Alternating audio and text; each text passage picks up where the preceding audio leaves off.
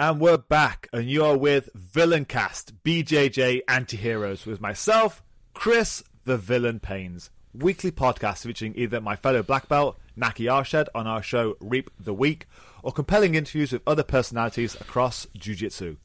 But before we jump into this next show, a thank you to our Patreon subscribers.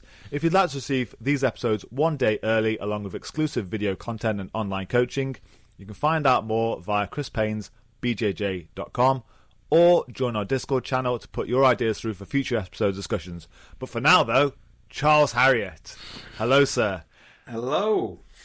I was I was hopeful then that you actually heard me. Otherwise, that would have been really funny. and I just stare into space. yeah, like, is he Charles. is he done? oh, great start. Um, yeah, so it's been actually you were requested um, oh, really? To appear on the podcast. Yeah, and I've actually had questions through as well. People want to ask you things. So, um, for anyone who doesn't know who Charles is, um, and you have been on this show before, but it was three years ago when we were bored in the pandemic. Um, was it really that long already? Shit! Wow. Well, that's that's why I kind of restarted the podcast. Is I realised that I was still paying for this, so it went out of my bank account, and I was like, "The fuck is that?" And so I thought, oh shit! Well, if I'm paying for the for the fucker, I may as well make the Use most it. of it. exactly. And it was like, so in other words, because we hadn't done anything since 2000, I'd just been paying yearly for this service that hadn't had anything added to it. And I thought, you know what? Time to time to make a run at this. Uh, so if anyone hasn't gone back three years, because like it, it does not feel like it's been three years. I remember the last time we did this, I was like, we'll do it again soon. I thought yeah, that was I... like six months ago. That's been three years. dude, dude I, I, yeah. As soon as we could train again, I stopped giving a shit. Like I was like, "The fuck am I talking about jujitsu for? I'm, I'm gonna go roll." um, oh. So yeah, for anyone who doesn't know who you are or where you're from or what you do, please an introduction, sir. Oh, an introduction of me. Um, all right, my name is Charles Harriott. I'm a lifelong martial artist. Um, prior to my professional jiu-jitsu life, I used to I graduated college with a degree in physics. Then I had a regular person job, taught myself a bunch of different skills, software development, etc. Stopped doing that, started traveling and doing jiu-jitsu. Started traveling a lot and doing jiu-jitsu. People started saying yes to actually hiring me to, to teach things rather than just rolling. And then I got sponsored by BJJ Globetrotters, got to teach at one of their camps. Then that kind of caused a bit of an explosion. Had a lucky break, got to meet Bernardo Faria and roll with some of his guys. Got the gig to make an instructional for BJJ Fanatics way back when like that was kind of a hard thing to do. And then just kept on doing it, got a bit obsessed with various things, and now my life consists of this interesting combo of making instructionals, talking to people like you, Chris, tinkering with jiu-jitsu, and teaching seminars as I travel with my girlfriend Natasha Koyazos, kind of, uh, and then have half my life here in Gainesville, Florida.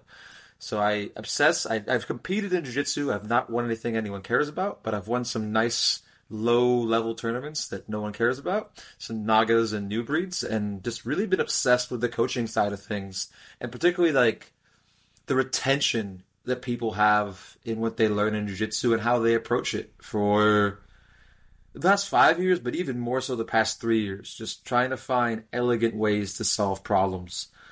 And I met you, Chris, at my first Globetrotters in Heidelberg in 2018, and you kind of were my avenue into being frustrated with defensive postures, obsessed over that, and then that led to our collaborations and touring together, and ultimately uh, the elbow frame, and then our fanatics instructional together, and then continually, uh, I don't know, having having these collaborations where you act as the person who says crazy things and makes over the top claims, and then I attempt to bring things back down into reality with with uh, applications. The nice complement of the uh, the theory and then grounding theory into application that I think that we we bring depending on the venue who gets to be the crazy one and who gets to be the the grounded reality one.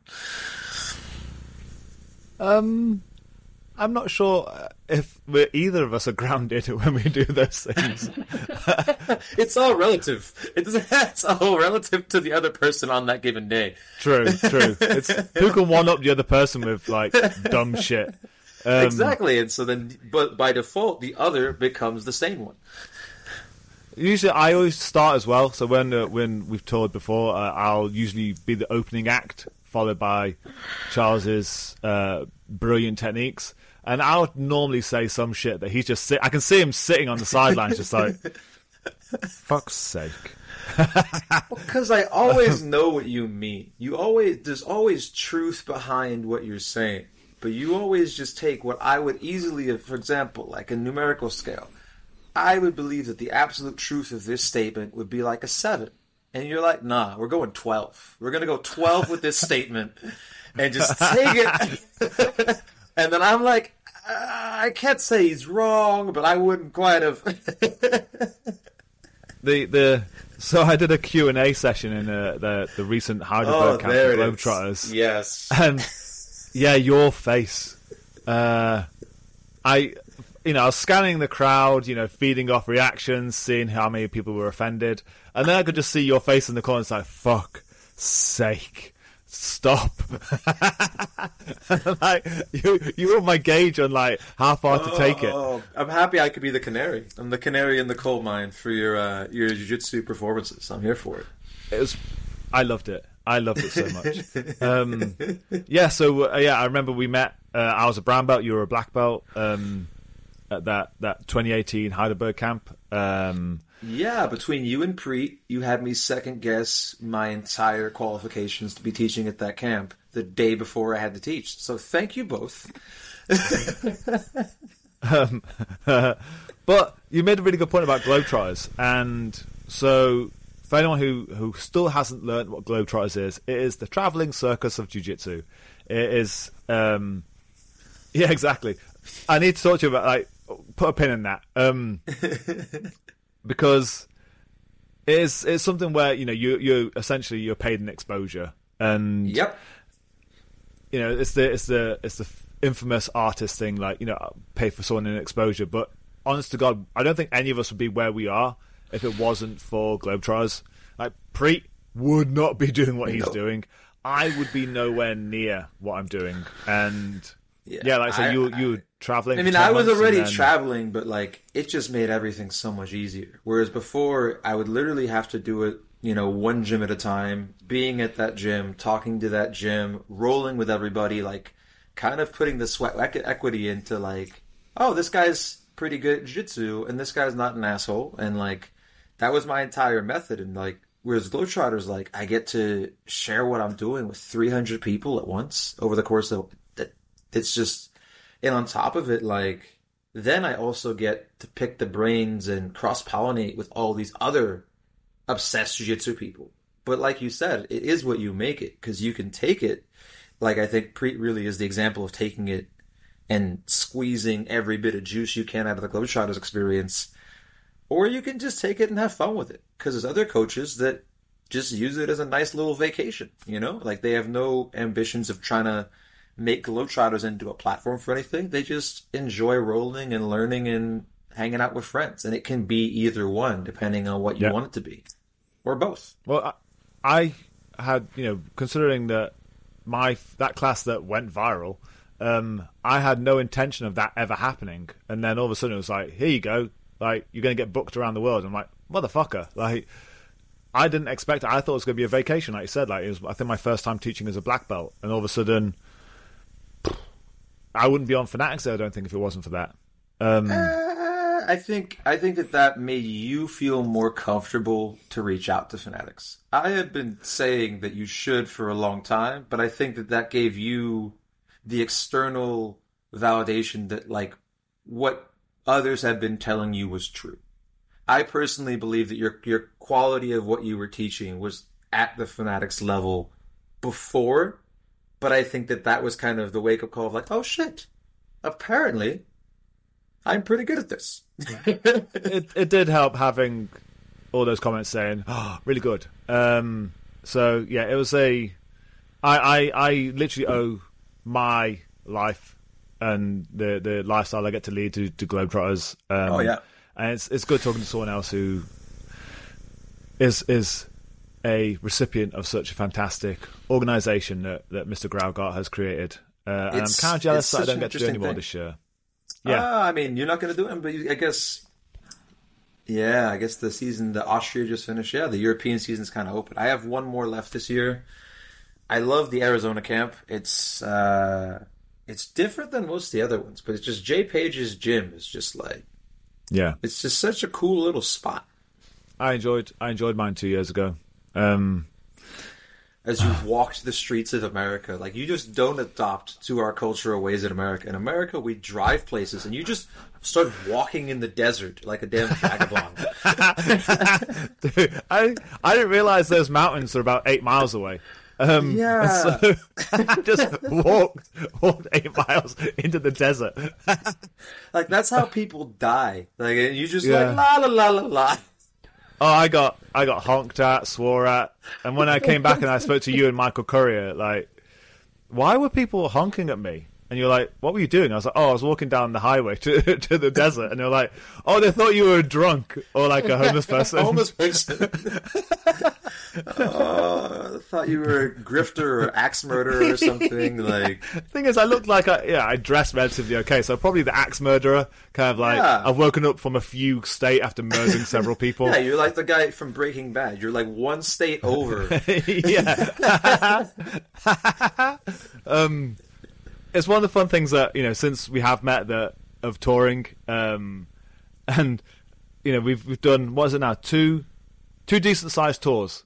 Yeah, Uh, yeah, yeah. We did and then we did the one pre pandemic and post. No, Well, I guess the full tours were were two, and then we had when I just brought you. Then you just toured in Florida, a little mini one that was just you in the beginning, and then the last one where we linked up. But that was more of just recording the instructional than like a proper tour. That takes us to four then. Yeah, four four Yeah, yeah. collaborations. The second, the, the middle two, I think, are the more like tour Yeah. tours, like the road Yes, trip and the plane trips. Those are like full on tours, and then the first was just kind of like, "Welcome to America, Mister Paines," and then the last one was you kind of setting off on your own, like a, a free bird, touring on your own without uh, your American guide. The last the last one involved you high off your face staring at a lake. Like I had no one to guide me. What are you talking about? See, The the thing like- is that the thing you guys don't realize is that I would do that exact same thing regardless. Like, not to mention you, you and Naki, and and like these damn what was it? Was it a chocolate or something? Like, I don't do this. Like, I generally am a sober human. Meanwhile, you two, like professional psychonauts over here, like I'm just not prepared. And you're like, just have a chocolate, and I'll be like, oh, okay. And I'm, but I would do that. I would walk across that street and stare at that lake on a regular day. Like that's something that I do. I love nature and I love staring at water. And you guys are like, no, we will not cross the street. It wasn't a street; it was a highway. It's and not car- a highway. Highways walk- aren't one lane. It's So- just a. You, it's not a. Highways have more than one lane. It's It one lane fast, either way. It's fast road. welcome Um, to America. so Things fast I think here.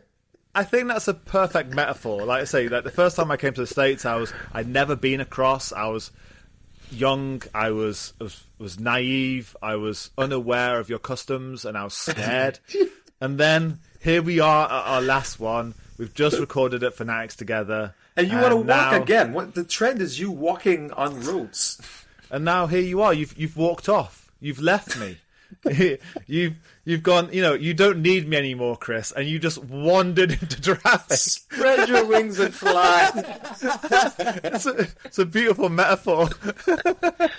I mean, um, it actually makes me really happy because, like, I remember when I first brought you over, like, it was partially because, like, let's bring my buddy over, but secondly, like, I saw the value of what you were doing, and I was just like, I can't believe that no one else seems to see this, and so, like, belts be damned, like, he's just a brown belt. I don't give a damn. Like, he knows something I don't know, which to me is something that I think is really important, and I think kind of becoming more of a thing these days as belts they not that they mean less, but it's not about being a black belt means knowing everything. It means I want knowledge. If this other person has knowledge I don't have, or an approach I don't have, or I want to get it from them, and I really don't really care who has validated their knowledge and said that they are this color belt or whatever. Like, if someone knows something I don't and they've proven it effective to me, I want to learn from them. You know, like that's just, it's as simple as that. Just before I, I put some extra onto that, I just want to clarify.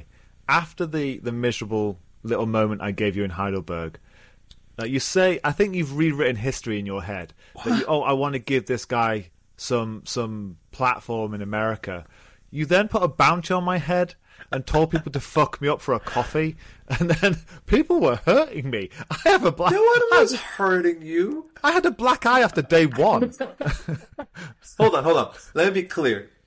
You you made a statement, and I was um, I. It was the whole point of it was to promote the seminar, and I was like, I met this person who I can't tap out.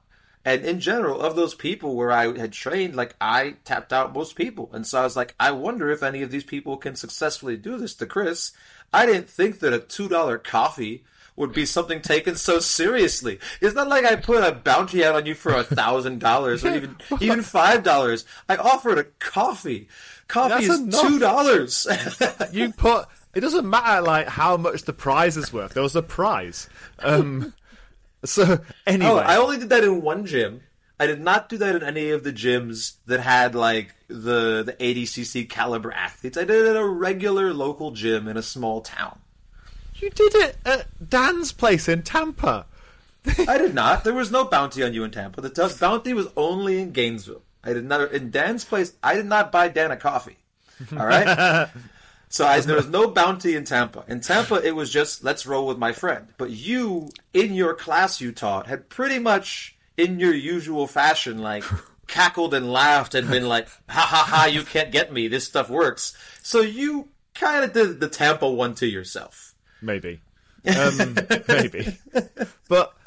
To be fair, the Gainesville one... one, I will take credit. In Gainesville, I did put a coffee bounty on your head that is accurate and no one collected. And it proved the efficiency of what you were doing, and it got one more person to come to the class.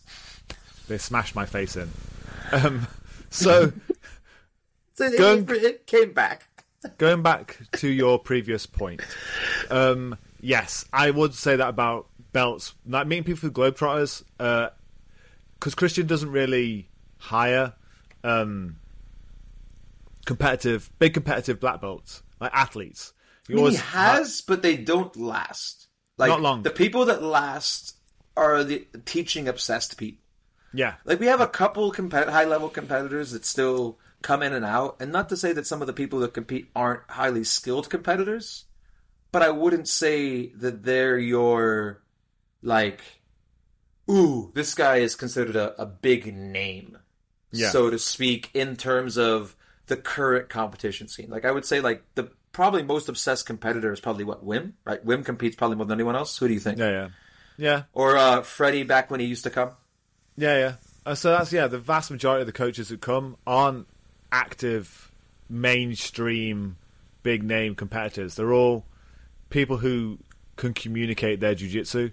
And I think it really does. It it it reframes um, the whole conversation of what you want in a black belt do you want someone who's just going to be there for a good photo, like oh my god, I saw this person, or do you want someone who is genuinely capable? Because at that point, there are plenty of purple belts and brown belts I've met at the camps who are like, this person's pretty fucking smart. I like what they're talking about. Yeah. Um, I mean, shit, Sven Groten, like he wasn't a black belt until a couple of years ago. We've known him a lot longer than that. Yep. And he's a he had his Luta Livre black belt, and that was kind of his like side door in. But he was not a jiu-jitsu black belt. You're he right. A, he was a purple belt for for the longest time in jiu-jitsu. Yeah. Yeah. But yeah. I think that's also due to his own self standards of not wanting to just get one of those because there's even in jiu-jitsu you can get your black belt or you can get your black belt.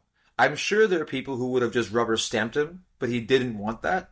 Hmm. And he kind of was very picky about who he chose as his black belt mentor and who would end up promoting him. And I kind of give him credit for that because he very easily could have just found someone to rubber stamp him, just based on Yeah. how well he rolled alone back then.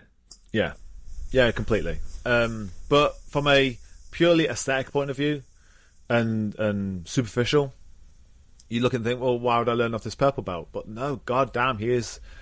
We've both stolen shit from Sven. Um, and it's yeah, it really did open my eyes up. Like from those initial camps where he had to take on those high level names like Gianni Grippo, Keenan Cornelius, Clark Gracie. There was always a, a big name there, but I always got more out of the smaller European coaches that could, you know, who who'd take their time to like really sit with you and talk about their jiu-jitsu and you could feel it and and they know what they were saying. Um, not to say those guys, you know, can't teach. You know, I'm not I'm not blanketing it, but the, Well, the I missed. I uh, I wasn't at Globetrotters for that era. By the No. time I got to Globetrotters, there was, I think there was like one or two people who have like trickled in that are, are, are names, but they've never been the center point of anything. They've just No. kind of like they happen to be there versus um versus it being like because for example like i went i taught at the roger gracie camp last february and it was very clearly this is roger gracie camp. Why is everyone coming? Well because roger gracie's going to be there. And everybody else who's not roger gracie is roger gracie and others. You know Yes. like it's very clear you're coming to roger gracie camp to see roger gracie. And to be fair like he's one of the exceptions in that he is actually a fantastic instructor and hmm. very detailed and very good at communicating what he does but that's the exception. The to of of being a it's very very rare that you find the amazing competitor who's also the amazing instructor. It's becoming, I think, more common in Yes. a couple of the teams, but in his history that wasn't the case. I think the great examples really being the uh, the Danaher team tends to produce good instructors as well as the B team. A lot Keenan? of their guys tend to also. Keenan's also actually. There's a guy from Legion who I've been following. I don't know his actual name because I remember Instagram names. Who communicates beautifully and like he he really communicates a lot of stuff that that I agree with. Just I really enjoy his Instagram. I'll have to look it up and and uh, share with it you share with you. But like you're right, yeah, the Legion guys are also quite you know like sticky with how they're diving into how to communicate versus just do like me. That was, I remember. uh, so Keenan spent three or four hours uh, at the 2014 Globetrotters camp explaining Wormguard because it was just as Wormguard came out. And I think the year you were at Heidelberg, there was a high level international caliber competitor, black belt, who condensed what Keenan took four hours to do into a single demonstration of a technique. and then was like, okay, you, you guys go do that now. And everyone was like, the fuck? Keenan spent four hours explaining what you just did once. And everyone just had the same look on their face of, huh? and he was like, oh, I'll show you again then. well, thanks. That's so funny, like that that attitude of like, and I think it's it's not even something that I think people realize. I think it's that unfortunate thing that happens when you've been doing something so long and you're so good at it that it's so internalized for you. It's Yeah. so effortless for you that you can't fathom why anyone else would need more than what you need to absorb it. Yeah. And like, I've experienced it as, you know, someone who's pushing 20 years in this sport to be at a seminar and like, I'm struggling to keep up. And I look around the room and it's mostly white and blue belts. And I'm like, if I'm struggling to keep up, like, what chance do they have of actually learning this technique? And then I look at the coach and like, he's looking at the class with disdain, like, oh, if only I had better students. And I'm like, no, not if only you had better students. Like what you're teaching them could be learned by them if Yeah. you were a better coach. I think, I mean, I, I, you know, I'm kind of happy that I never stopped teaching beginners, like day one beginners. Like no matter, you know, I wasn't going to take an advanced class and let a blue belt or a purple belt run a beginner's course. I was like, no, I'm teaching everyone who ever walks in the room, and so I get repeated attempts at how the what's the most simple way I can explain this idea, um, and I just I'm I'm quite fortunate as I, I you know set myself up that way. That men means when I'm in a seminar, it's like I can go, I can meet you where you are. Exactly. I'm not expecting you to meet me where I am. Which I think makes sense, right? Especially because you're in a one to many situation, or maybe a two to many situation if you have an assistant with you. Which is that like there's a small number of you and many of them. What's easier to change, you or them? Always way easier to change you. Way easier to change you than to just expect the entire room to rise to your expectations. Yes. Um, speaking of Globetrotters, this is what I want to put a pin in. I have remembered it now. Is this is the first year I felt like a clown at the circus. In that, as in, you know, previous years it was, you know, I think it was just the amount of people and everyone was so hyped up at the camp. It was the first time I felt like being the entertainment. Is that you know you saw me by, you know, because previous years I was always like one of the you know the the people at the camp I paid to be there, and then, um, you know, saw the black belts unable to take off their own rash guards because they, they were that beaten up.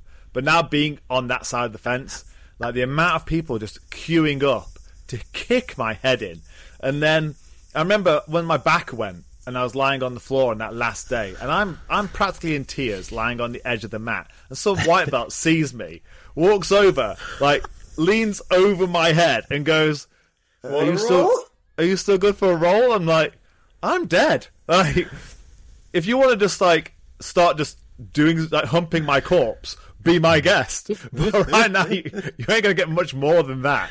Um, Well, I think I had the exact same experience at this camp because I had my um my back and neck go due to like and, and on on the second day no less. That was what was so frustrating. I'm like because I didn't like it was one of those things like the thing that I learned at my very first Globetrotters camp from Christian was these two things. Always warm up and never roll harder than 80%. And I did that. I in court, and my injury rate went down from like once a month, like it was when I first started traveling, to like once a year. And I broke my own rule. I was late for open mat, and I didn't warm up, and I ran out, and I got a club from hell on my neck. Felt the lightning go down my arm and leg, and I wasn't the same for the, like I'm still not the same. I'm still getting chiropractic adjustments right now because my neck is effed up, but I still rolled all day that day yeah, like a, like a stupid person, and I could feel that like from white to black because I was a little off. The people who know me, it's like the, the sharks that smell blood in the water. They're like, wait a minute, he fell over. yeah, yeah. He's weak. Yeah, that's exactly how I felt. They saw me injured and they thought, I'm going for that one. Um, I, I was I was laughing with Francesco. So we it was I had a dorm room with Francesco, Wim Deputter, and PJ Lucy, and I was laughing with Francesco. So I was like, you know, I feel like a clown the first time at the circus. I was like, I don't think these people realize that you know after the show's over, we go back to our our hostel, and it looks like a head injury ward, as in. You've got Fran- You've got P- PJ lying in bed, just not moving. You've got Wim, like quietly, like no, actually, no. That's what made it funnier. Wim would wake up screaming. Is that at one point I get up in the morning and I'm like, I see PJ's awake and I'm like, yeah, good morning, dude. Wim jumps out of bed screaming like, "What the fuck is happening?" Um, and like Francesco then shits his pants because Wim's screaming. I'm like, so you got PJ asleep. Wim's got PTSD. Like Francesco's just running his headphone cables through his hands, and I can barely roll over in bed because I'm broken. I'm like, you guys don't realize like how much that we get back to our hostel and we're just lying there waiting to get carted out again, like like, like Well, circus that's the animals. hilarious thing. Like, I, as I think about it, like, as you're feeling, you're like, because this is kind of how I've always felt at Lugujar's camps, but I've been pretty good because I warmed up and like refused to go over eighty percent. Like most of the time, I was able to keep myself healthy. But the night before, I didn't warm up for thing. I chose like an idiot because Wim and I, every time we roll, it's never short because neither of us wants to admit that we're tired. Neither of us wants to say we're done rolling. Like when we first rolled for the first time ever was in Estonia. Priit kicked us out of his gym. He literally turned the lights off in the gym and said, "My secretary needs to cast the last train. Get out." But like the lights are off, we're still rolling, and Priit had to kick us out. That's how every roll I've ever had with Wim goes because we're both constantly like chasing each other. And so I had had a war with him the night before and was already halfway like this, and then I don't warm up that morning and I like think an idiot. I think Wim is the uh, the the uh, thing in common we have is that because I rolled with Wim and we'd had a half an hour roll at an open mat. Yeah. And I think it might have been the same day that then, because it wasn't any rolling that actually did me in. You know, I was going having just black belts and brown belts just come for me. At one point, Those I are actually, had- in my opinion, more safe and more fun than than the giant purples and and like I might maybe it's like purple and browns under thirty. That's that to me is I- the danger zone. yeah, I, The I black had belts usually aren't just so a- bad. I had a mountain of people. At one point, like I had a whole gym come to watch me fight their coach, and they were recording it and everything. Oh and I was yeah, like, yeah. I had that. I had that as well.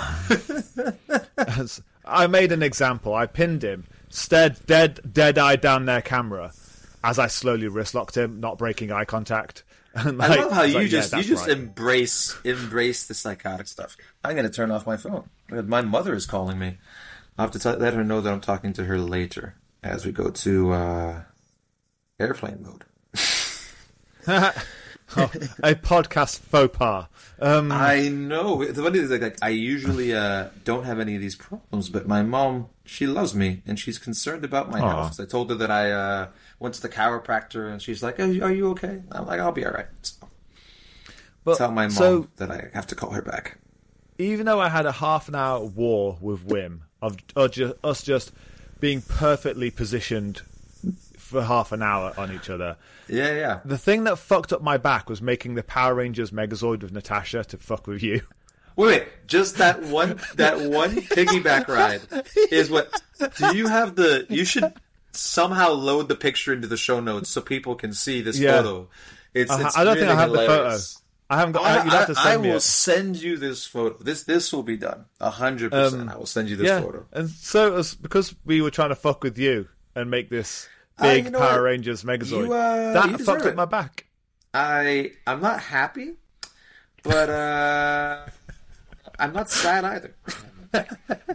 So, yeah, karma, karma came and got me. Um, actually leads me on to the. I actually have notes. Oh, Uh, I'm, look, I'm gonna I'm gonna send you the photo real fast, or I will forget. I have almost found it. We're almost there. Oh no, I have to get it from Natasha. It's not showing up. Okay. Well, again, these little notes I have, and one thing that like I, I have talked about other people with this. Uh, you came up a few times in different conversations. Is your I don't think you'd probably refer to it as karma, but how you do good things for people and just keep that that going. Um, of you know you, you just not for your own benefit you just do things and help help people out like you didn't have to vouch for me that time in america you just did even though it was of no benefit to you um I don't know. I just just the truth. I don't know. I, I I've a very I've always been a very big proponent of like like there's no there's no reason to not you know like I would never have vouched for you if you were not of merit and value. Like I, if you weren't worth it, I would have just been like, oh, nice to meet you, and you never would have heard from me again. but as in, oh no I, I understand that but as in you didn't do it for any of your own benefit like I mean, I, think had the benefit of getting to learn from you, like which that I guess I got that benefit. it's not that good um Because for whatever reason, like I always say, like Priit, I love Priit, and I've learned a lot from Priit's stuff. But for whatever reason, like for my learning style, the way you communicated at that point in time, you were communicating Priit's system. Now, obviously, you've gone far much beyond just communicating the defensive postures, and you have your own stuff and yada yada. But at that point in time, it was like you're doing a thing that I don't understand. Priit has explained what this thing is that I don't understand, and I'm trying and I'm failing. You explain it, and for whatever reason, due to my learning style, and I'm getting it. So like, and like, we get along. You're younger. We have like, we had the, like you wanted to roll with me, and like I don't know. It's just one of those things where like that's kind of my view. So I kind of just do stuff that I think feels right. Because it's even the same thing right now. Like whenever someone impresses me and I feel like what this person is doing needs more attention, I try my best to help out with the powers that I have, whether no matter how small they are. Like in the first time, what did I bring you really? I brought you to Gainesville, Florida, a town with a population of two hundred thousand people, which is is a lot when you compare it to the country of Iceland, but very small when you compare it to the United States and other big cities. But it was like this is something that I find novel and unique, and let's let's uh, see what I can do with it. So yeah, I guess that's kind of my motivation. It's just kind of like I like that kind of shit. It makes me happy. Like I have intrinsically made happy if I can help someone who has put effort in or someone who has done something I find exceptional to succeed. Succeed like that makes me happy. Well, it's one of the life lessons actually I I've taken from you, and uh, you know you there are people that I've now helped as well like any platform that I have available to me. Just an idea that if it helps you along on your way, like we, we I'm we're not here to put each other down. Like if you can just help someone along, even if it's of no benefit to yourself, if you have a, a ability to, uh, and it was your your bright nature made me a better person. Oh, you're getting all sappy with me. I, I appreciate this. So, well, no, as, it's, as, as think you- it's worth the, saying. the, the funny thing is, as you've chosen the villain as your as your moniker, as your logo, to be a bad guy, and you're talking so kindly about someone doing a kindness to you, like this is is are you sure this is on brand for your mystique? Anyone who's listened to any episodes of this knows that it's all a facade. It's all. hey, hopefully, I'm not too much of an asshole.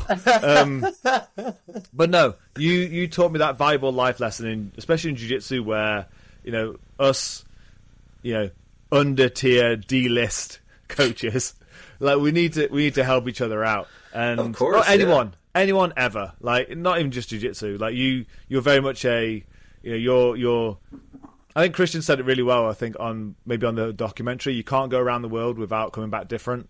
Um, Yeah, it definitely impacts you. I've, I guess I, I, it's also like something that's come from.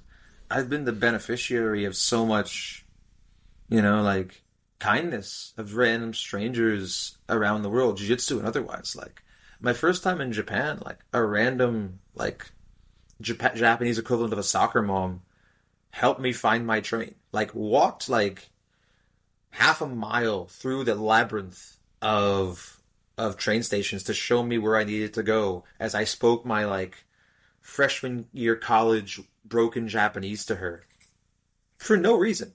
No benefit. I will never see her again. I do not know her name. I have a random picture with her from like 2017 or 2016 that I I have her, but that's it. And she gets nothing from that. Or even like the amount of times where like I've been lost in places and people have helped me out. The amount of people who chose not to rob me when I fell asleep on buses. I'm thankful to all of them. Like it's it sounds silly, but like my very first time traveling in 20, 2005, like I fell asleep on a bus in Spain and some dude robbed me. He stole my camera. Like because I was a bright-eyed little 18-year-old boy who looked innocent and like there'd be no consequences. Now I don't look quite as innocent, but just I could choose to like not trust anybody, or I can look at the weight of my life, and there's just so many people who have just for just chosen to be kind to me. You know, it's just been kind of a of a cool ride. I So think I just yeah, forward. yeah, exactly. I think that's a, a you are a a shining example of that idea of pay it forward, and you've made you've made me a better person from your attitude, and hopefully anyone listening to this will will see that it is possible to be a good person and Yeah, you don't necessarily pay it um, forward. Well, actually, that was the the most important view, like little statement that um kind of changed my mind because there's that that whole nice guys finish last thing that um was always kind of the moniker of like don't be too kind, don't do whatever, don't be a sucker. And someone reframed it for me once. It's like nice guys don't finish last, boring guys finish last. Just don't be boring. Like it's not like you're like you're not you're not not getting the girl or not getting the job or whatever you want because you're nice. You're not succeeding because you're boring. Just don't be boring. As long as you're interesting, you can be kind and still be successful. And like that little tweak has like at least I don't know how old it was. I think that hap- that that statement, that little I think it was given me t- back in 2005 when I was first on study abroad. And someone told that to me and I like it was paradigm shifting. And like I would definitely still, I, for all I know, would end up being one of those like like frustrated, like like angry, like incel type dudes who's just like I'm kind and no one likes. I, I, I, thing is, like, I was actually contemplating when you were saying it. Is like when when it comes to this part of like the video, is uploading a picture of Ted Bundy and like saying that's a quote by him over your face. Oh, like, God. Like, like, I'm gonna nice find guys. out that like I have no idea who who said nice guys don't finish last. It's boring, I guys. know, Just don't be might- boring. It might it might be Hitler or something. I have no idea who said that. like remember is- when Hansel Gracie quoted Hitler or Himmler by accident? Yeah. Like I don't know who said that. I should probably look up who I'm quoting. and that's what I thought. Like you could you could put up a t- picture of Ted Bundy and say, and actually people will believe, yeah, he probably did say that. Like, just don't be boring. Like that's how you get the girl. Like, it's it worked out. I don't know. It's, I, I have a girlfriend. She she likes me. I was not boring when I met her, but I have been kind. I, I, I really do think that um, kindness gets a bad rep. It gets a rep that like you're a sucker for being kind. Just you can be kind, just be interesting. This is if you learn nothing from today, this is message. that- it could be the title of this podcast. yeah, Don't just be kind, be interesting. Um, yeah. Perfect.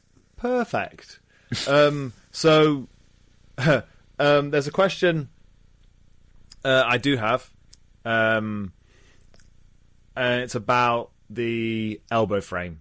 Okay. What? Holy, holy fuck! So, have you seen the video of uh, Mr. Jon Jones and Mr. Gordon Ryan? I have. I sent it to you. I saw. it, I was like, ah! You're, you and so many other fuckers have sent me that video, and I'm like, I know.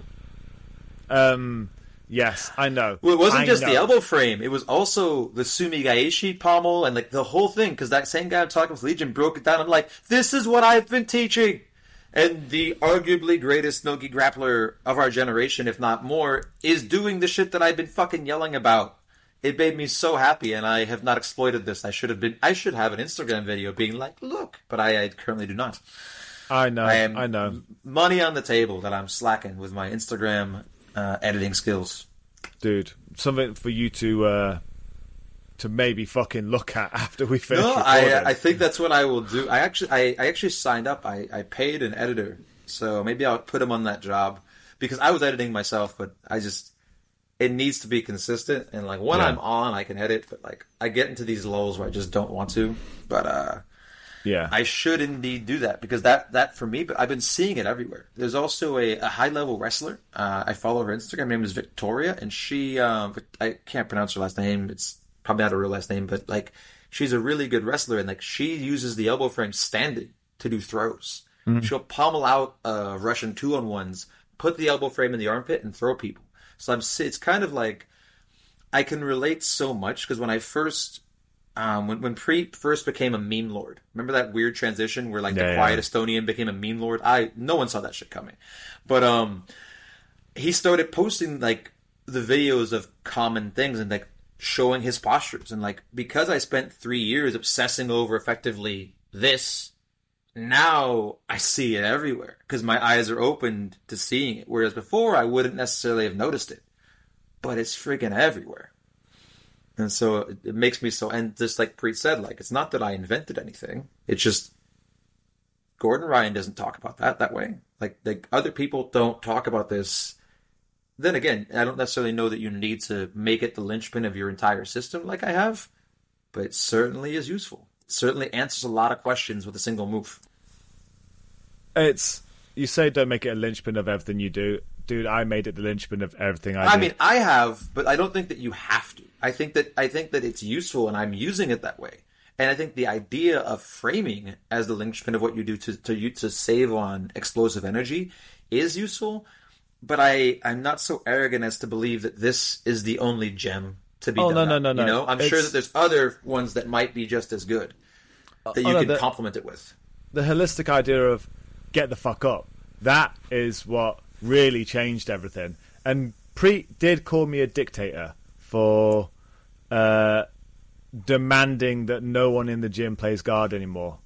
Um, But I've always said this about your gym. like your your your tyrannical attitude in your gym produces something very unique that I don't see in all my travels virtually anywhere, which is uniform adoption of particular skills. The very first time I came to your gym, the fact that an entire gym of mostly white and blue belts all required effort for me to submit. Because they're white and blue belts. Obviously, eventually I'll wear them down. But the fact that like most white and blue belts will just do dumb shit and walk into just walk into submissions. Um, but the fact that like every single one of them when I first visited were properly using the postures as you prescribed to an effect, and I had to trick them. I had to layer combos and lay traps for them in a way that I usually wouldn't need to white and blue belts. And my statement then holds true today because I recently visited your gym is that like they are all brown and black belts of defense and their appropriate skill level on offense. Um, I think the same thing now. You've just shifted your focus from the defensive postures into hip heisting, and that hip heisting because I, what I found fascinating about kind of where you took the elbow frame and standing up idea and ran with it is that you took it kind of in a way to kind of be the the red team against my elbow frame against all the sweeping. Because you're right if the top guy keeps hip heisting suddenly getting up is also much more challenging. And so you can use it on both ends versus simply as the person on bottom. But i i kind of enjoyed that when i came to uh to visit. And even the way that you taught your your par- your portion of it kind of preempting everything versus waiting to be in a bad position and having to rise. Yeah, and it's again, it's it's one of those. It was objectivity. I think you know you made a really good point when we were doing the the tour last year of you know because I got to listen to this repeatedly night after night on the on the seminars of um you know there's certain things that you do in jiu-jitsu especially as someone who's passing that only exist when um, the other person lays down for you. But the second that you have the other person on the floor try and stand up, your passing isn't real. And that objectivity of going right, then I can't have. If you give people a choice, they'll be lazy. If you mm-hmm. just say to people, because in in the gym, there's no fail state for being on the floor compared to other situations. Yeah. And so I had to be like, no, actually, there is a fail state. I'm gonna fucking hurt you if you. I'm gonna I'm gonna pull out a fucking stick and I'll hit you if you stay on the floor. You're, you, I love that we're simultaneously moving into the future while also moving into the past with corporal punishment for mistakes. Like you are simultaneously progressive and traditional. I am impressed. we were joking on the podcast last night. Naki and I were saying that because my nickname in the gym is Chris Jong Un. Um, because of how much I'm a, I'm a dictator of a socialist republic of oh. people who, because I don't believe in belts anymore. I think that it's all we're all there for the greater good of the state, and um, you always take these things so far. but we then ended up. We ended up all there for the greater good of the state. Oh my gosh! For dear leader, of course. Yes. For dear leader, Chris. And so and last night we came up with Fidel Cristro. I was like, I'm so happy. Like, this is all. I, have got a whole new T-shirt range I can make. Oh gosh. and you even have a graphic designer at your disposal. Morgan will have a field day with these ideas. Oh, I'm yeah. I can't wait. I, am gonna have to send him these things. Um, oh. But it but was, actually, it was, to, to, to, to touch on the belt thing real fast because I've been thinking about that a lot because my least favorite part of jujitsu is evaluations, is judgment, is decree. But at the same time, one of my favorite parts is this idea of rite of passage. I like the idea of when it's a slam dunk, when it's so clear, right? When like when you meet someone, you're like, oh yes, of course, this is a blue belt, purple belt, etc. And the idea that like what the the stratification of belts has done that is a positive thing is that it allows for you know the the smaller leagues. Granted, there's the sandbagging problem and this or that, but the idea that even if you get started late, you can be a beginner at your age group and at your belt group, and then and make your way up. And having these these kind of B, C, and D leagues that this is what you know, like white, blue, purple, brown are to the the Premier League. I think it has a value, and then outside of competition, it has a value of just recognition from someone you respect. Because that's all a belt is. It's recognition from someone, ideally, you know, from someone you respect, saying, hey, you're on the right path. You've taken a step towards what my view as your coach is of whatever they mean for each of the belts, right? The Brandon McCaffrey has a cool way of describing what the belts mean, and so do the Gracies, and everyone has their thing for the belts.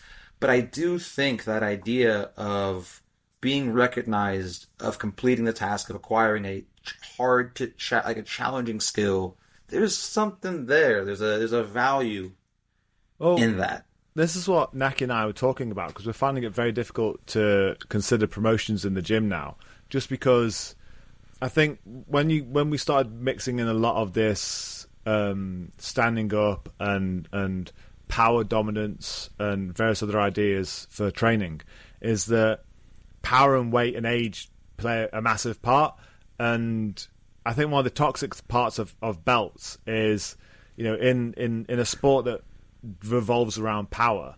Um, you know, we have weight divisions, we have age, we have gender, we have all those things for competition. But in a gym, it's an absolute division, Yeah. and you're always trying to climb the league table. And if someone below you on the league table, belt wise, but is also just a monster, a powerful bish- machine who's bigger than you, like they're going to smash you because they want to climb you on the league table, and you don't want to get smashed by them because you think, well, I'm above you. It's a hierarchy, and especially with a lot more this slamming going on, we had to enforce a communist regime.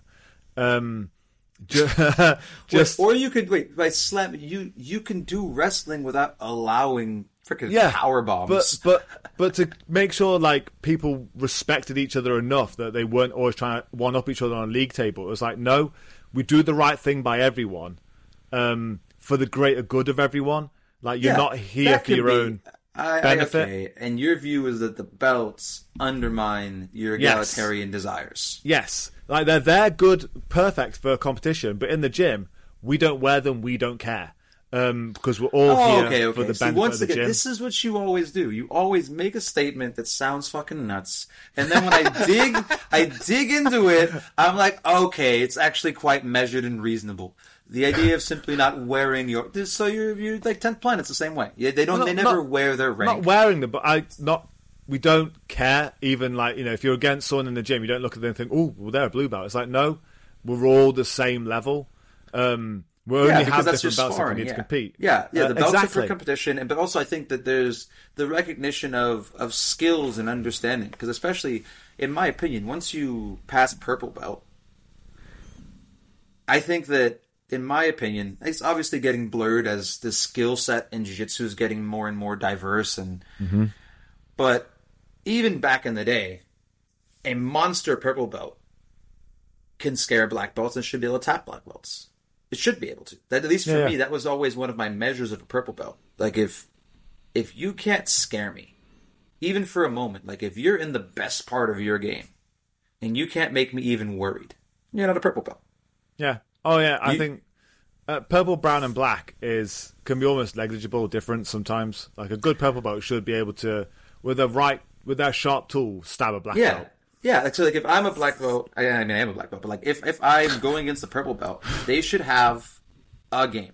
It could be their Yeah. guillotine, their ankle lock, their armbar, whatever. Where if I put my hand in the Venus flytrap, they should be able to catch me and at least make me try like a motherfucker to escape. I, they might not catch me, but they should make me like give me some heart palpitations. You know, they should at least you know give me some Yeah. worries. But beyond that, I think it then shifts into the realm that we obsess over, which is what can you do for the club? Can Yeah. you take care of everybody else? Can you convey information? Can you keep everybody else safe? Are you like? I think it immediately after Belt shifts into not your acquisition of skill, but your ability to communicate skill and do other things for the club. In It's- my personal opinion. But I think that should be across the board, as in it should be a case of no matter who you are, it's a rising tide, and you raise everyone up. And yeah, I agree with that, but I also think that in the beginning, I mean, granted, like I guess it shifts because you're giving such a rich amount of defense early that the idea that the the beginner, in my opinion, oftentimes the beginner is just trying to acclimate just figure out what the hell, Yeah, what yeah. are we even doing here? And to expect them to be modulating how they're rolling. I mean, they can modulate how they're rolling, but like to be worrying about everyone else in the club, I think that's too much to expect Oh, no, no. of a beginner. No, but looking from the beginner's perspective, is they're trying to prove themselves, and that's where you have like you know like a big. Oh, guy yeah, yeah, yeah, yeah. Like a big, a big guy, a big new beginner versus a small blue belt is a problem because the small blue belt is looking at that white belt thinking, I don't want a white belt to tap me, but they're twice my size, and that little white, that giant white belt is looking at that blue belt going, I can fuck him up, and I've seen it so many times. Like the, my favorite example of this, and I'm not gonna name the names, but my friend, I love you. This story is about you. It is, but I'm not gonna name you. Um, he's a white belt. He's a skilled white belt. I don't know if he's still a white belt now, but um, and he was going against a like hundred pound female purple or brown belt at the time, and his view was, e- even though I weigh double them, they should be able to roll with me. They're an expert. I'm a beginner. And I'm like, yes, yes, but neon neon neck or neon temple probably not the move to be using on a hundred pound woman, regardless of the color of belt they have around their waist.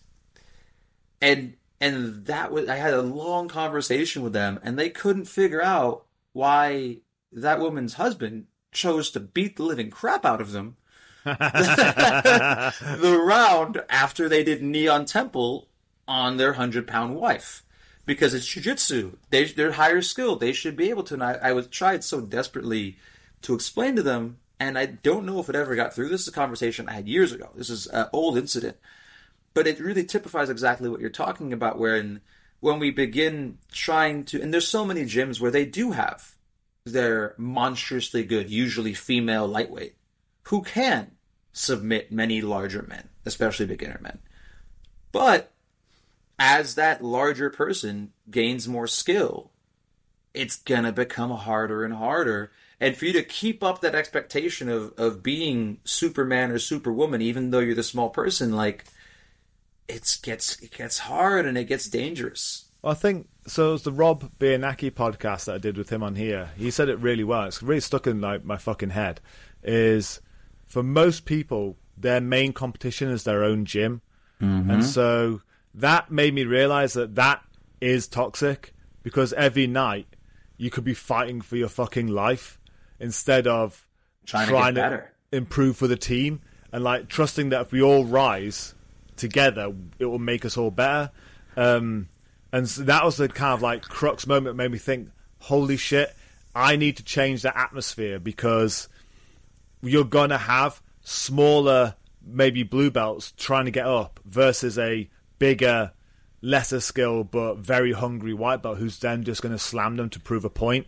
And you keep doing that day in day out, and people are like, "Fuck that! I don't want to go in." Because the amount of messages I get of other people from other gyms saying, "You know, I'm a small purple belt, but the giant blue belts are kicking my ass, and they, they, you know, I'm getting hurt a lot. What do you recommend?" I'm like, "Fucking move!" Like that shouldn't be the case. Like I love the fact that we go to competitions as a team, and where you know I'm going to support the team, but then get back to the gym. Fuck you all! Like I'm staying here on the league league table. But um, here's the interesting thing that like part of the thing that I love about jiu-jitsu is that you should be able to lose without injury. So like that that big white belt maybe in my opinion the tiny blue belt just shouldn't roll with the big white belt. I think that you shouldn't be rolling with a giant spazzy white belt unless the gap in skill between you and them is big enough to compensate for the size discrepancy. So if that that big white belt has gained enough skill that your skill gap is no longer big enough to compensate for size, and you don't trust them because they are a beginner and beginners don't have control, you should just not roll with them. But I do think also that being able to just be defeated by that larger person, not be injured by them, but just lose, is valuable for the kind of like almost like uh like I got what would I call it even like evolution, like evolution of the gym, like that, that kind of like Darwinism. Like I think that the technical Darwinism of the gym is a valuable thing. But I think you're you're mainly talking about like when you say being smashed, you mean being injured, not just being defeated or being tapped. It can be a bit of both. Uh, th- uh, the analogy that I give, uh, which I thought I did say at the at the Heidelberg camp, is like I, you know, I have a nine year old son, and if I wanted to improve his ability to play soccer in goal, I have a choice. I can blast the ball through his little body and kill him. um, I can trick shot it over his head. Fuck him, he can't save it because he's short. Or I can kick the ball off the field. Fuck him, I don't want to play. I'm better than him. Or I can kick the ball at a level that he may or may not save it, but I'm doing it at a level that makes it okay for him. And in every exchange in the gym, there's always an adult and a child. Ignoring the belts, there's a power difference, either in skill or generation. Um, and it is up to the highest power generating person to play to the level of the, the lower one to improve Yeah, yeah, them. yeah. I would agree with that. Yes. Um, but the second you start getting a little bit of belt in there, like, ooh, I'm a higher belt, fuck 'em. Like, or I'm a lower belt, but I'm bigger, fuck 'em. And then you have people like, you know, we're quite powerful guys, and so I don't think we've maybe felt it as fucking flexing your chest. Um, Um, I, I have a hurt neck. I'm trying. I'm not flexing. I'm trying to. I'm doing my exercises prescribed by my Right. chiropractor. I'm just gonna sit there do, doing that the entire time. Which way is Um, the beach? Yeah. um, but that I think you know, especially because of you know, again having so many beginners come through the door over the years, like hearing that of like, well, I just get smashed up by this guy because he's trying to prove a point, and I'm like, yeah, well, I need to figure out a best way of explaining that. That no, like we're rising tide. If we want to operate as a team and get better as a team, you need to stop hurting each other, and this is probably the safest way of explaining it. Okay, I, I'm I'm with you on on that. I guess the approach that I've taken to solve the same problem, not going down the like, well, abolish the rankings because rankings aside, I still see death matches happening amongst peers of size and and and skill. I think it's that notion of learning how to roll. In my opinion, I the way I break it down is there's three ways to roll. If you're the larger or more skilled person, I can roll for you, which is what you're describing, which is like effectively like holding mitts for someone. I'm giving you looks. I'm trying to figure out. I mean, oh, let me finish. I finish. And and and I want you to. I'm rolling just slightly above where you are, so that you can get your looks, maybe even at your level or lower than your level, so that you get looks. I can roll for us, which is I think what you're describing, which is bringing my effort down such that my output of skill and physicality matches as closely with yours as can, and we can have a competitive roll. And then finally, there's competition training, which is rolling for me. And I think that all three of them have their place within the gym. I think the thing that we miss out on in most cases in jiu-jitsu is having a clear communication as to which of those three we're actually doing at any given time. There's the there's the meme that we that is often laughed at, but I think it it, it harkens to like a real problem in the culture of most gyms in jiu-jitsu, which is hey, let's roll light, followed by murder. Like, Yeah. I think that's the big problem that like there should be a the same way that we most gyms have a there's a sacredness to the tap. Like all all moves aside, whatever. If you rip something after someone's tapped, you're kind of universally a scumbag. Like Yeah. there's there's very like it's kind of like there's very very few exceptions as to when ignoring a tap could possibly be justified. It, within the context of a training environment in in a gym. Um, but we don't have that around upping the intensity uh, without consent. Yeah, yeah. There's no taboo around that. It's a big joke. The idea of rolling light is a big joke. And I think that's a problem. So teaching people how to roll technically or roll in a way that, that mitigates the big size difference. Oh, yes, this lighter person tapped you out. Yes, you could have you could have picked them up like the Incredible Hulk. But does is there value in that? Like I roll often with Natasha. Is there value in me just going, I'm bigger than you, Hulksman? No, there's not. So like I could try to break Natasha's teeth as my rear naked choke every single time, or I could try to actually get through her defenses, and then I get a great roll with her. So I think that that lesson is what I've been trying to teach for a long time, and it's challenging. And so I'm happy that you found that removing the rankings has helped. I, I, I don't know. I think there is a value to them, but I guess not not thinking about them when you're rolling, but like there is a value to giving Those- that accolade. You know, There is, especially if like I think you know if you're competing, it helps obviously you know fight to a high level. I think eventually you know I would give belts out, mate. You know in a, in that kind of if you're going to compete, this is what you should be at kind of reason. Um, but it means nothing in here. Uh, like especially like lining people up and like there's a hierarchy of how you line up and that I think that's fucking mental. Um, but what I think inter- is interesting is I stopped caring about my belt once I got the black belt because I'm like I've you have the privilege. and I think You have black belt privilege, just like that, I do. I think it's very easy for us to not care if we have blue belts womp on us because, like, well, it doesn't diminish the fact I'm a black belt. But if you're still trying to prove yourself to climb, there's nothing f- for us to still climb.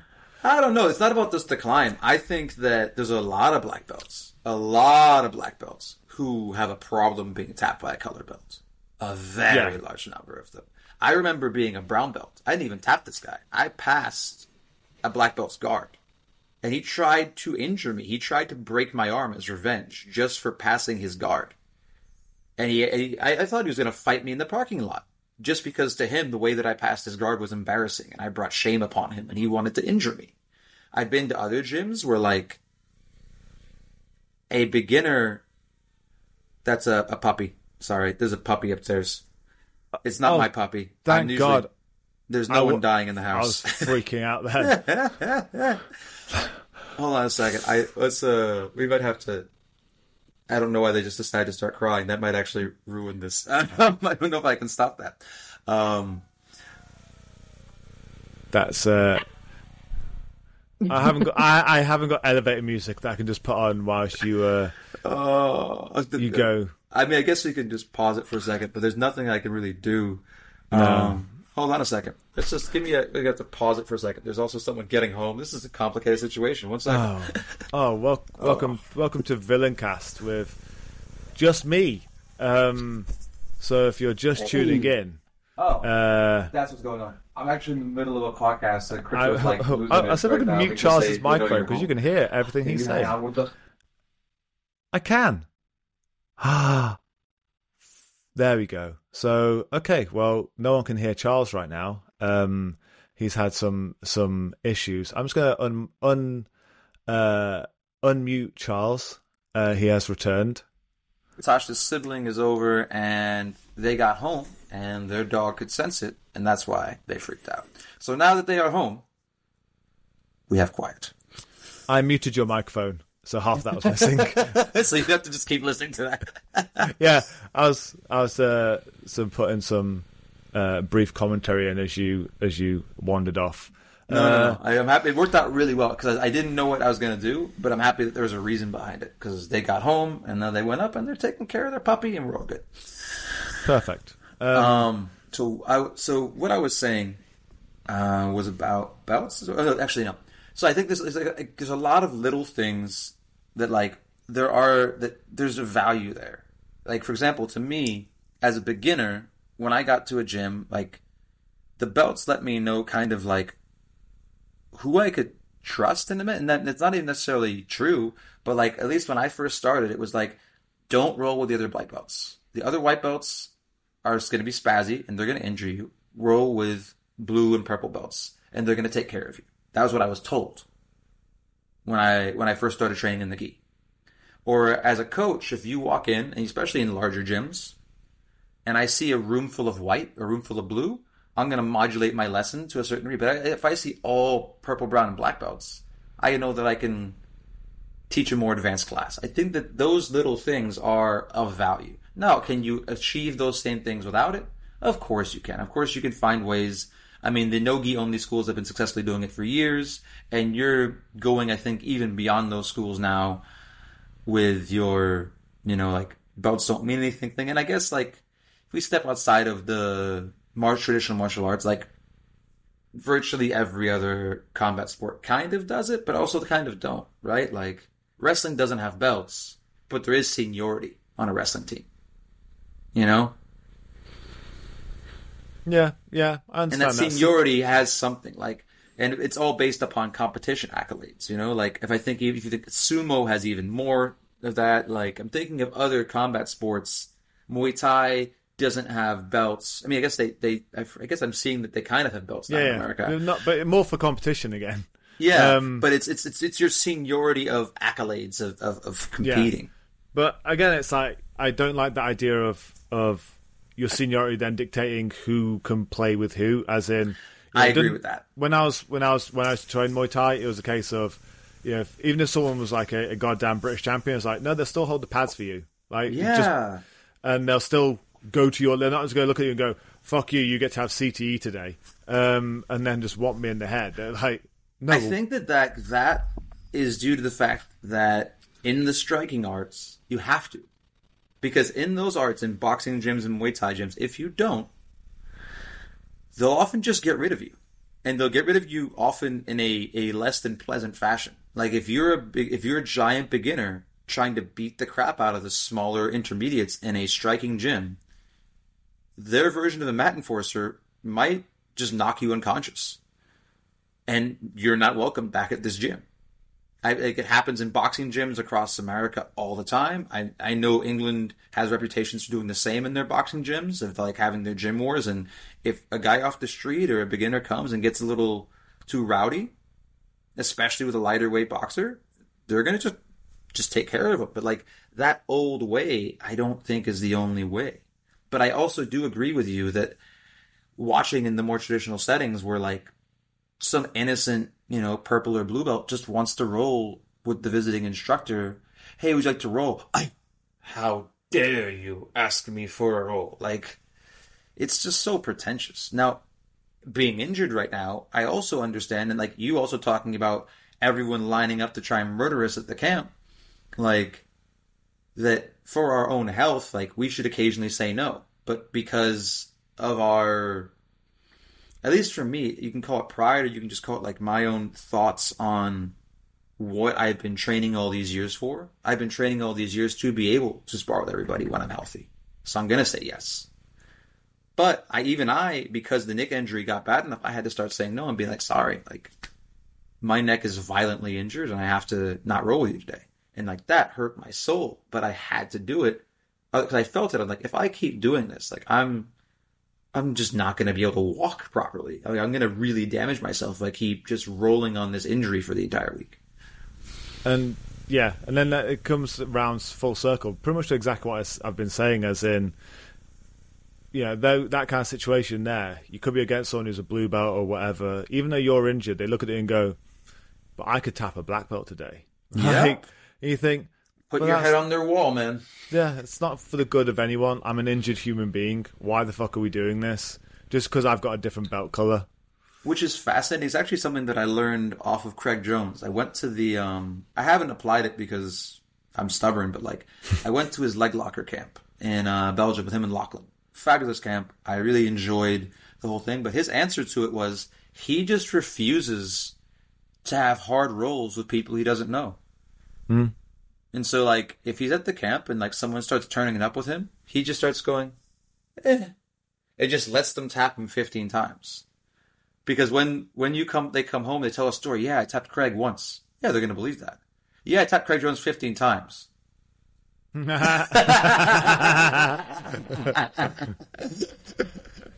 That's clever. I like that. And like- so and so he kind of just takes the the weight out of the entire thing, and it's fascinating. But at the same time, like when I got to roll with him, it was frustrating because like I wanted because like I think that's the thing that kind of happens. Like you when you because I found myself like the shoe on the other foot because like I'm often the coach, but now here I was. I wanted to use it as a chance to kind of like measuring stick myself. Like I've been training hard. I don't really compete very often. Like I'm not trying to have an ADCC roll, but I wanted to see how all the things I've been practicing measured up against someone of his caliber. And he was just fucking about the entire time.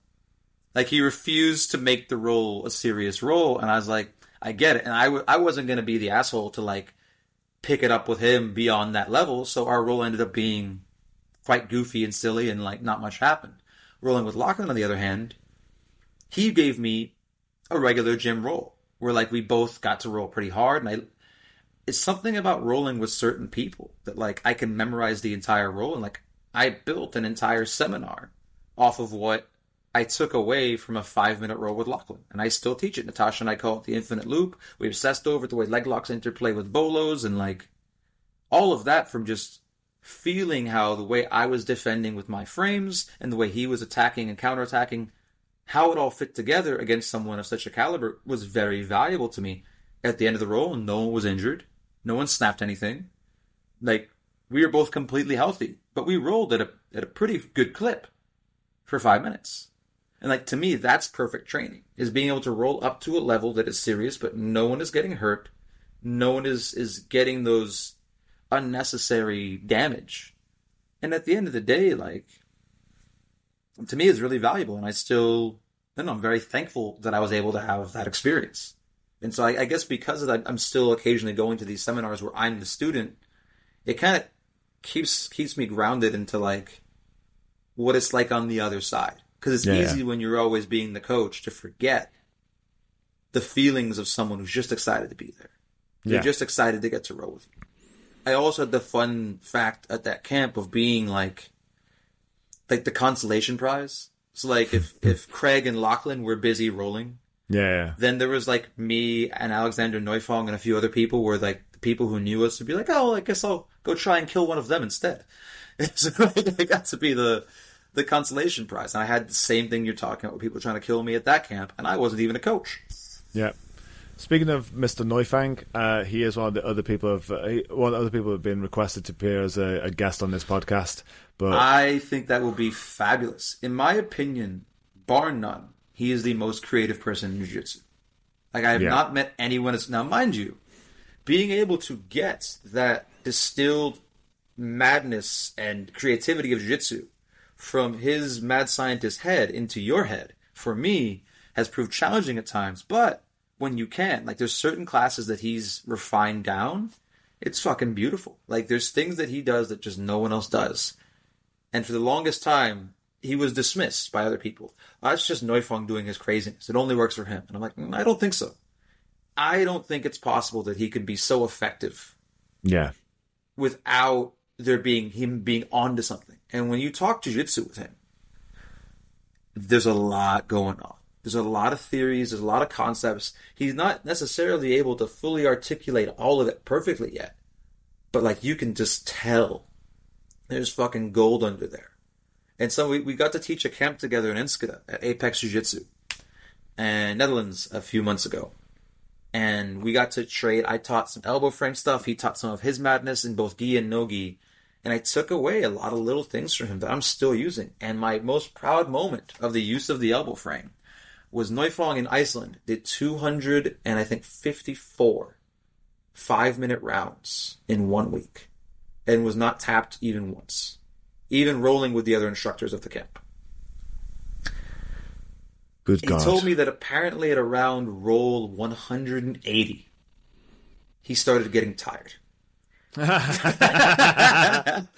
and his body just couldn't do his usual madness anymore. And he started using the elbow frame.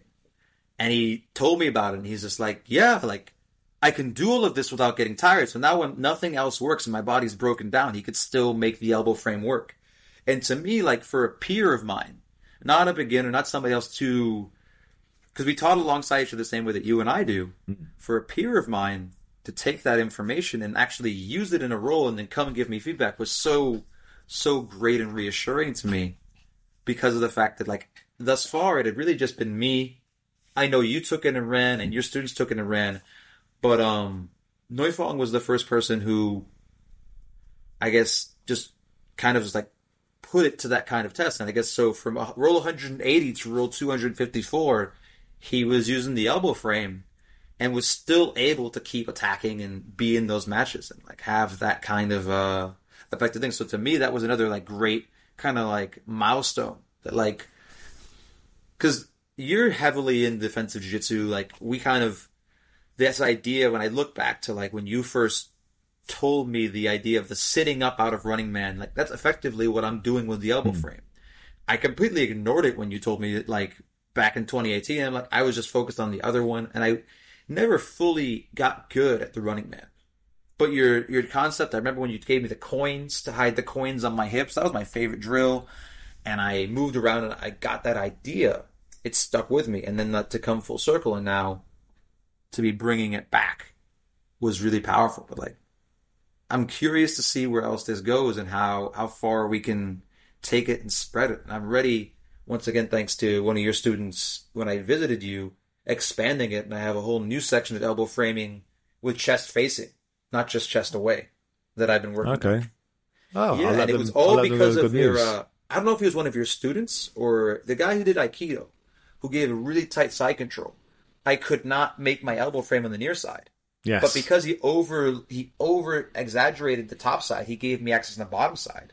Did a regular knee elbow escape, shifted my elbow out, and now I'm elbow framing on the other side.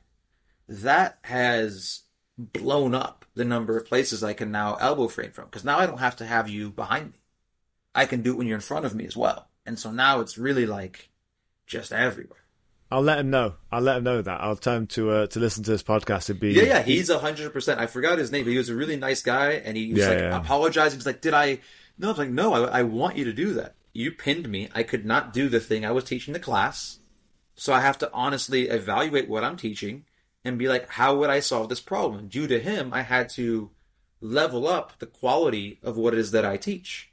Had he done the thing that like a passive student would do and just let me escape because I'm the coach, that discovery would never have been made. Was it the stocky guy, the South African, Yes. or the? Yeah, there we go. He was stocky. I don't know if he's from South Africa, but he was a stocky guy. long hair, short hair. Longish. Okay. I think Oh. longish. He was wearing a black gi, and he said he did Aikido. Only, I don't think both of them did Aikido. I know. I know who you're on about. Yeah, I'll let him know. Um, Does he have long hair or short hair? Am I wrong? short hair. It's short. There's a couple Maybe, of them. There's a couple of Aikido guys, but I know Compared which to one. me, it's long. Yeah, yeah. so if anyone listens to this on Spotify, Charles has had a, a, a pretty sharp haircut. Oh, fuck all. Natasha just Um, shaved my head today. She she set me up. So if you're not watching the video, you're missing out on my freshly done in the bathroom upstairs haircut. Like Charles has even got the lights off in his room. It's just the, the light bouncing off his laptop's lighting up the room off his head. Sorry, dude.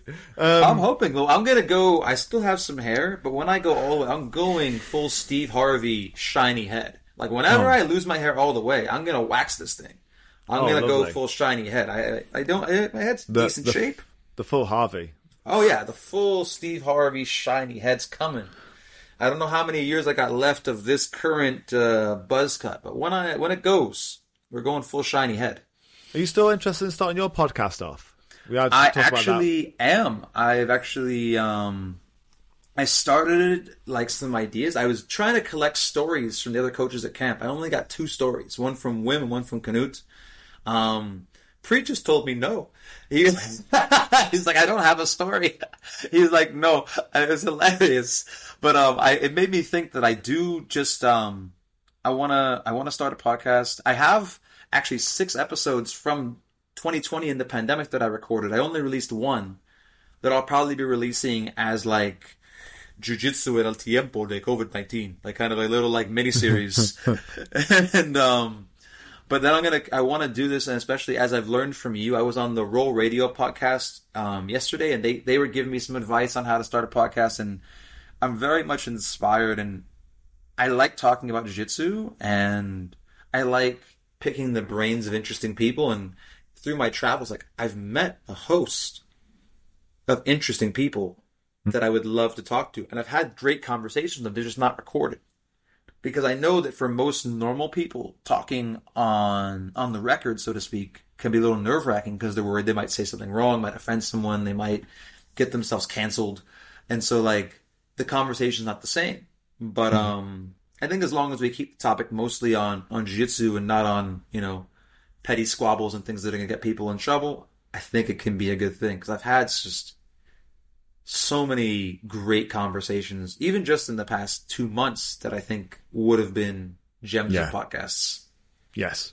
Well, I look forward to you, to releasing that, and I'll I'll definitely advertise the shit out of it when I'll it, probably uh, join you. Like I'm, I'm pretty much. I'm gonna. Jo- I'm gonna become one of your patrons simply to just completely steal your way of doing things. I'm gonna look at your Patreon and just blatantly copy and paste your entire model, and then I'll have my own Patreon as well, and just do exactly what you're doing.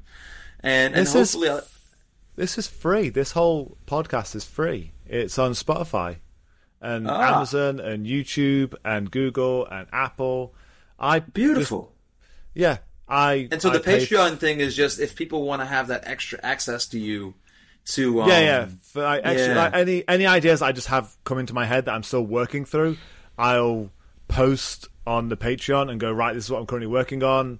I'm not going to make a big video of it, out of it just yet, but you know, this this is stuff that I'm I'm currently enjoying. I enjoying. still like that because as of right now, the only person who gets to hear that is Natasha, and she usually hears it at, at times that she'd rather not be hanging about jujitsu. As I like wake up in a fever dream, hey Natasha, I think I've solved jujitsu. What? What time is it? So That's essentially what the Patreon is. But also, like, if anyone, uh, so some people pay for like extra videos, like they send me questions, and I'll make them a video on that subject. And I love that idea because I love Um, I love the idea of customized instruction. Like I still view jujitsu like a video game, and private lessons are me getting to like play as a different character. Like Yeah. I, I, I'm I'm playing as a wizard. I want oh you're playing as a rogue. Let me try and help you on your journey. Like I I, I love it. I love some it. nerd shit right there, dude. Oh yeah, I I'm I'm wearing a fucking Gundam Wing anime shirt. Like I I'm or is this G Gundam? Which one do I have? This is the G Gundam shirt. This is not my Gundam Wing shirt. This is a, uh, it's a actually in my opinion very underrated anime. If you if you like the classic ones, very episodic. I enjoy, like I, I am a nerd, but nerding nerding out on things like leads you to interesting places. It really Yes. does. Yes. Well, I'll happily give you ideas for making a mediocre podcast when uh, when the time comes. Um, although to be fair, to be fair, and it did catch me off guard. I was looking at like what kind of numbers are good for podcasts, and I, I found some sources online, and it said the numbers I'm currently getting per week would put me in the top ten percent of all podcasts. I'm like, how the fuck did that happen? Well, I think Like- it's partially because like Joe Rogan has been pushing the idea that everyone on Earth should have a podcast for about like a decade, right? And so I think that a lot of people are just like, yeah, podcast. But what makes a good podcast, I think, is what you're currently doing. It's consistency. Yeah. And so, like, bef- the fact that even how you started the show, right? Every single week there will be a podcast. If you have no guests, you and Naki will be cutting it up, and there will be a podcast. Come hell or high water, there will be a podcast. That, to me, is what makes it and why people will keep watching you. Whereas I think what will happen is a lot of people will do what I did, which is they'll record six podcasts or so, edit one, get frustrated editing the damn podcast, release the one, and then be like, you know what, fuck this. Or they'll do it for a week or a month and then just get tired. I think that the ability to be consistent outstrips talent, outstrips creativity. It's just the ability to keep taking that step forward and consistently, because each time, because of who you are, I know you're improving. I know that this podcast is better produced and better organized than the one you did a month ago. It has to be because of who you are. I cannot wait because you, you say you hit on the head there of consistency. I cannot wait for you to have guests, run out of guests, and just do the you and Natasha show. Honestly, I think that I want to do that even before that because Natasha and I bantering about jiu-jitsu, especially now. Like I'm such like it's so interesting because she's my girlfriend, but also like I have this coaching role. I'm so proud of Natasha. So I almost don't want to tell this story because it's her story to tell. So I'm gonna. I'll. She actually like. I think you should have Natasha on, whether it's with me or without me. But she had, in my opinion, like her jiu-jitsu coming of age moment, in that she had her own like epic, like you know, five or ten people at a Globetrotters camp all wanted to roll at the same time. She rolled with all of them, like won their respect, and like, and it had nothing at all to do with me. It was because of her and the reputation she's built for herself in coming to Globetrotters camps and her own jiu-jitsu. And I think that that moment when you kind of shift from it being like, hey, Charles, oh, hey, Natasha, to, hey, Natasha, for her own, for like her skills in her own right is such, and she told me about, I've never been happier. Like, I was so proud. And so, like, I think that I almost told the story. Hope they didn't ruin it. I think you should have Natasha on and have her tell that story, and um, she would love it because she's been on a couple other podcasts already, um, talking about being a traveling person in jiu-jitsu, woman in jiu-jitsu. I think she'd be a great interview because we've been talking a lot about kind of her redefining the role of what an uke is because she's not just a body that I toss around. She's giving feedback to like, here's how you drill this technique properly. Here's how the person receiving technique can do better. Here's what I'm feeling. Whereas at most seminars, if you're lucky enough to be the uke, you get some secrets no one else does mm-hmm. because you cannot talk about and see everything. So that extra perspective that at the end of each time I teach something, hey Natasha, anything to add? That little segment to me is more and more what I'm getting feedback. People saying like, that's so helpful. That's so special. And it's not something that you get in a lot of seminars when the coach is grabbing a random person off the side. Hey, let me, let me choke you. You know? Yeah, I get that. I get that. Yeah, absolutely. I'll uh, I'll see when I can get her on, and uh, we'll do the same. Um, Yeah. Unless you just do the Natasha and Charles show, which I'll just No, I think that we I'll will definitely do that, but I know that she would love because I see the way that you guys you guys get along entirely too well, and it's been this way since the very beginning.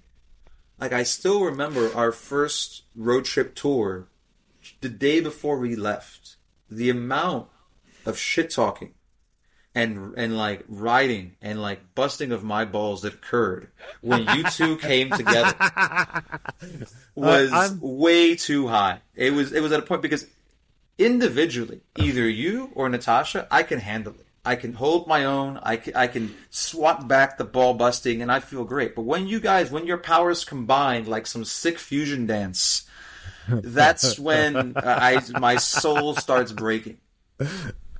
I know it's glorious.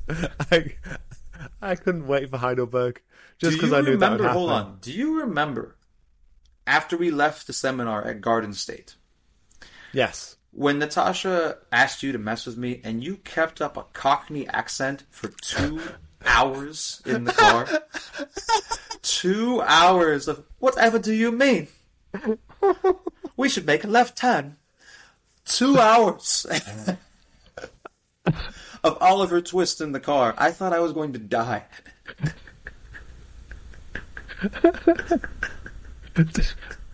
Nothing good ever happens in Jersey. Um,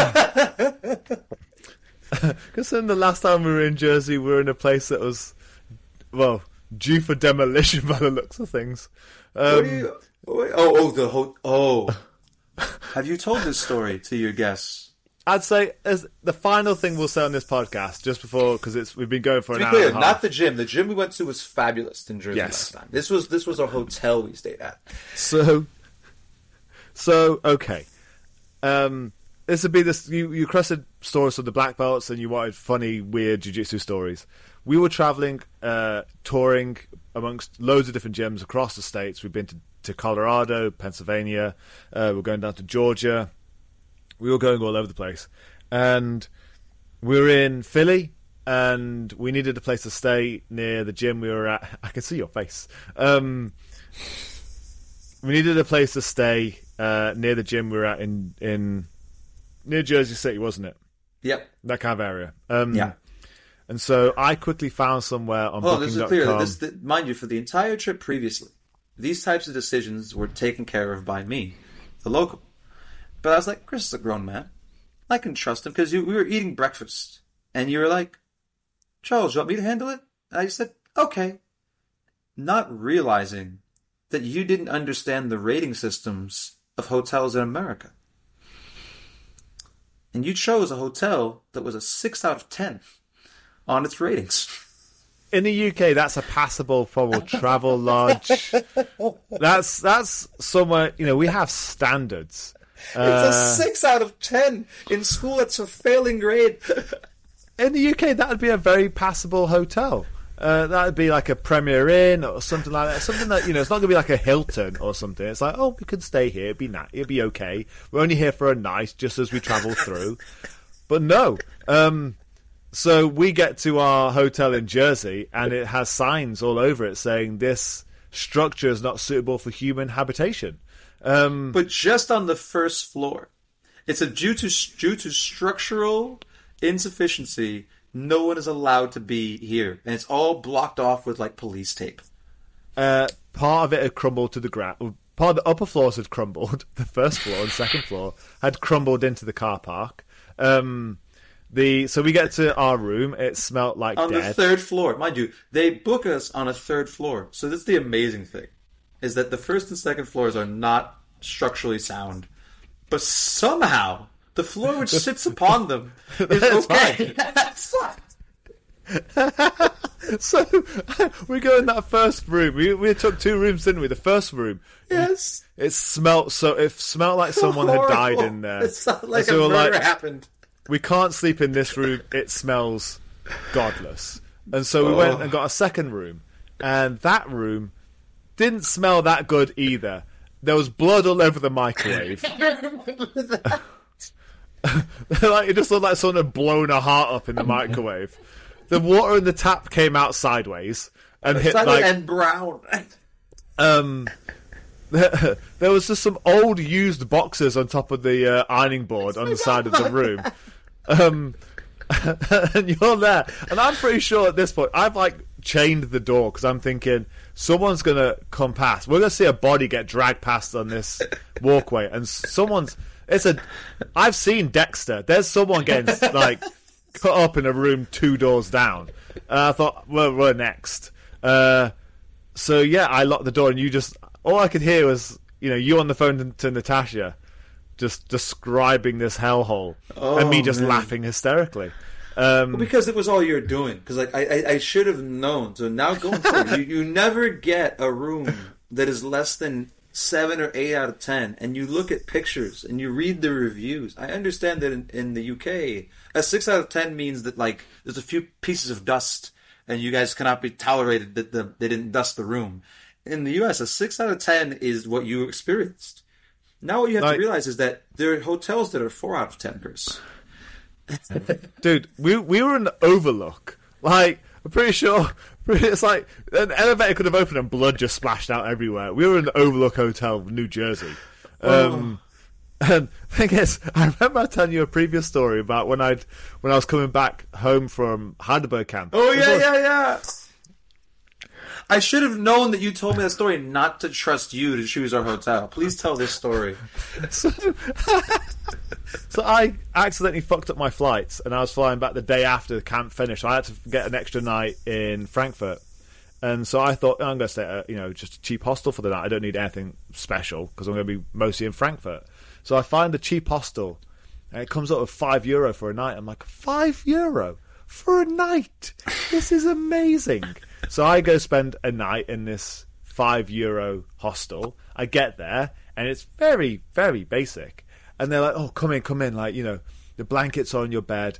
Uh, the soup is going to be served uh, at six. I'm like, "Oh, I get dinner as well in this hostel. I've paid five euros. I get a bed for the night, and I get soup. And it's not until I put my bags down and I come down for food that I realise that I'm in a homeless shelter. You're in a soup kitchen. oh, Because I remember when I was talking to Natasha about this, she was just like, Charles, why would you let Chris do this? Like, he booked himself a homeless shelter last time. Like, why would you put him in charge of lodging? it was a six out of ten. Oh, man. Terrible. Absolutely terrible. I can't wait for our next tour. Um, Oh, actually, I'm very interested because I have decided to stay in the U.S. at least mostly for the rest of this year. So if you come to the U.S., I will be here, and we can uh, we can set something up. I I've booked myself pretty crazy in uh, for the next few weeks through um, the Midwest. Um, but uh, after that, I'm still I have a few few spots I have to organize uh, from like Tennessee to um, Portland and a few other spots. So I'm gonna be gonna be getting around. Uh, most of them will be with Natasha, but she's been diving back into her massage practice here in town. So and you need surrogate only- Natasha. uh, yes, only uh, no, I don't need surrogate Natasha. Let's not put it that way. You, it's not like that at all. It's We've- actually what I what I really want to do. That's not to be talked about on, on recorded air. This You just- private you- conversation. You Anyway. needed a warm cuddle that night. As long I, I, as long as I'm the big spoon, I'm okay with this. That's how, that's how this works. Does not matter that you're a larger human than me. I am still the outer spoon. What happens in North Carolina? Um, oh man, so I had something to say, but you just threw me for a loop. I'm, I've lost it entirely. Uh, oh yeah, there's, there's- actually Natasha's interested in us finally doing our uh, the tour with all the three of us. So uh, Okay. versus versus you being a replacement, you will be an addition Oh. to the uh, to, to the tour, and I will hopefully survive. uh, the you two won't. of you together for uh, it'll have to, uh, whatever amount of days it's going to be. Well, I'm so glad we've managed to, to do this, and I cannot wait for uh, the breaking of Charles Harriott tour. Oh Lord! Whenever whenever I get my podcast, I will have you on as well, and uh, I'm excited, man. It's uh, it's a kind of a cool time. I'm seeing like a lot of a lot of things kind of blossoming right now. Like I'm I'm seeing the light of uh, of kind of where I want to go with this whole. I mean, I've been doing it for years now, but it's one of those things where it's all kind of coming together. The website Yes. has my tour on there. I'm organized. I know where the hell I'm going to be. I'm no longer just like, I'm going to get on a random bus and hope they want jitsu. Like those, uh, though I still occasionally will do that for fun, it's not my uh, entire life. So Gainesville, Well- Florida is home. I'll make sure I. Uh, so anyone who's listening to this on the, if you go look at the YouTube video, I know it will definitely be on there. I'll stick on all of Charles's links, or you can just find Charles via Charles Harriott on Instagram. Or CharlesHarriott.com. It's very easy. Um, Yes, it's CharlesHarriott.com. Right there. Very easy. Easy to find. I own my online real estate. Yes. Uh, but I'll make sure it's all linked. Don't you Beautiful. worry. Um, thank you for coming on. Um, Thank you for having me, man. What time's it? It's one a.m. for me, so it must be. oh, nice. It's 8 p.m. It's about to be dinner time for me. Oh, lovely. I'm going to go black out. Um, thank you for, for joining me. This has been a lot of fun, and I'm sure fun. I can't wait to see you again. I miss you, dude. All right. Peace. Good night, sir. Good night.